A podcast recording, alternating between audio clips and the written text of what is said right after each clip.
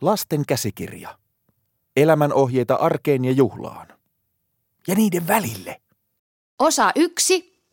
Iltatoimet.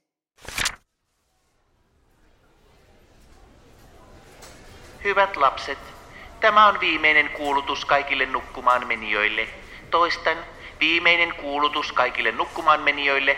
Jos nyt ei tulla iltapalalle, jäätte ilman iltasatua. Pyydämme syöttötuolissa istuvia sekä omenalle allergisia tulemaan ruokapöytään ensimmäisinä. Kiitos. Iltatoimet aloitetaan iltapalalla. Yövaatteet voi pukea joko ennen sitä tai sen jälkeen. Kun sinua pyydetään iltapalalle, kannattaa totella. Muuten isä voi vaihtaa väriä tavallista punaisemmaksi. Joissain tilanteissa isin korvista voi myös nousta savua – se ei kuitenkaan ole vaarallista. Isien sauhuaminen on täysin normaalia joka perheessä. Savun tulo loppuu yleensä nopeasti ja isi on taas oma itsensä. Melkein. Arvoisat lapset, täällä puhuu kapteeninne äiti Mutsila. Tervetuloa tälle matkalle kohti Höyhen saaria. Pysähtymispaikkamme ovat iltapala, hammaspesu ja iltasatu.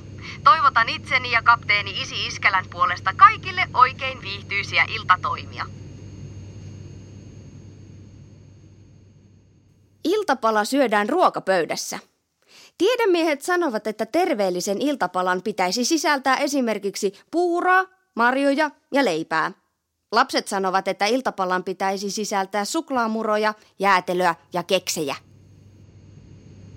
Tarjoilemme tällä iltapalalla kaurapuuroa ja mustikoita. Pyydämme kaikkia ruokailijoita käyttämään lusikkaa. Muuten tulee hirveä sotku ja isän korvista nousee savua.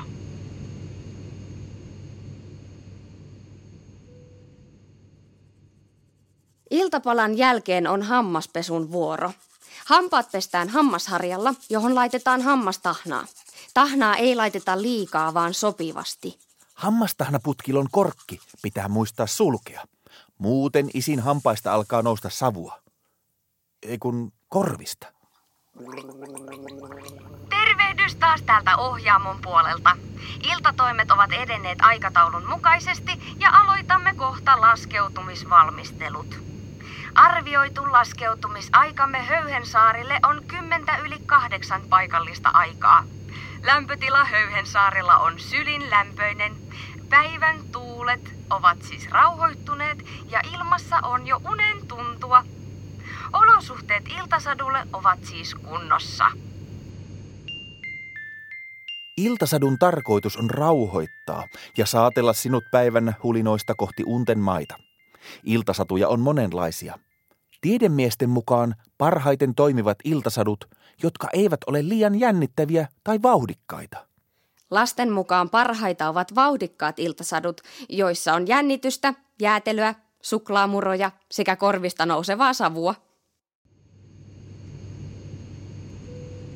Kapteeni on nyt sytyttänyt turvayövalon. Laskekaa itsenne makuasentoon ja varmistakaa, että edessänne oleva peitto ei ole mutkalla. Aloitamme nyt iltasadun lukemisen sivulta yksi ja jatkamme sitä ensimmäisen luvun loppuun sivulle kahdeksan. Olipa kerran pingispallo. Valkoinen pieni pallo, joka sanoo ping ja pong. Pingispallo oli kuuluisa. Ihmiset söivät jäätelöä ja suklaamuroja ja katsoivat televisiosta, kun se pomppi olympiakisoissa verkon yli puolelta toiselle.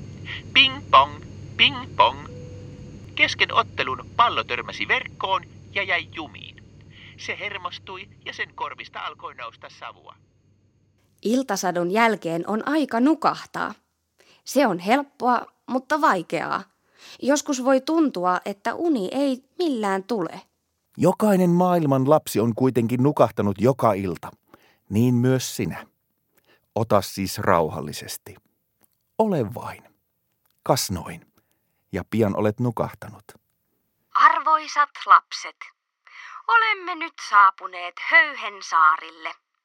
Silmäluomesi ovat vaipuneet kiinni ja tunnet itsesi saman aikaan raskaaksi ja kevyeksi. Ajatuksesi hidastuvat ja vaivut unten maille. Kapteeninne Iskä Iskälä ja äiti Mutsila toivottavat teille hyviä unia. Tervetuloa iltatoimien pariin jälleen huomenna. Sehän meni mukavasti. Onne niin söpöjä, kun ne nukkuu. Lasten käsikirja, elämänohjeita arkeen ja juhlaan. Ja niiden välille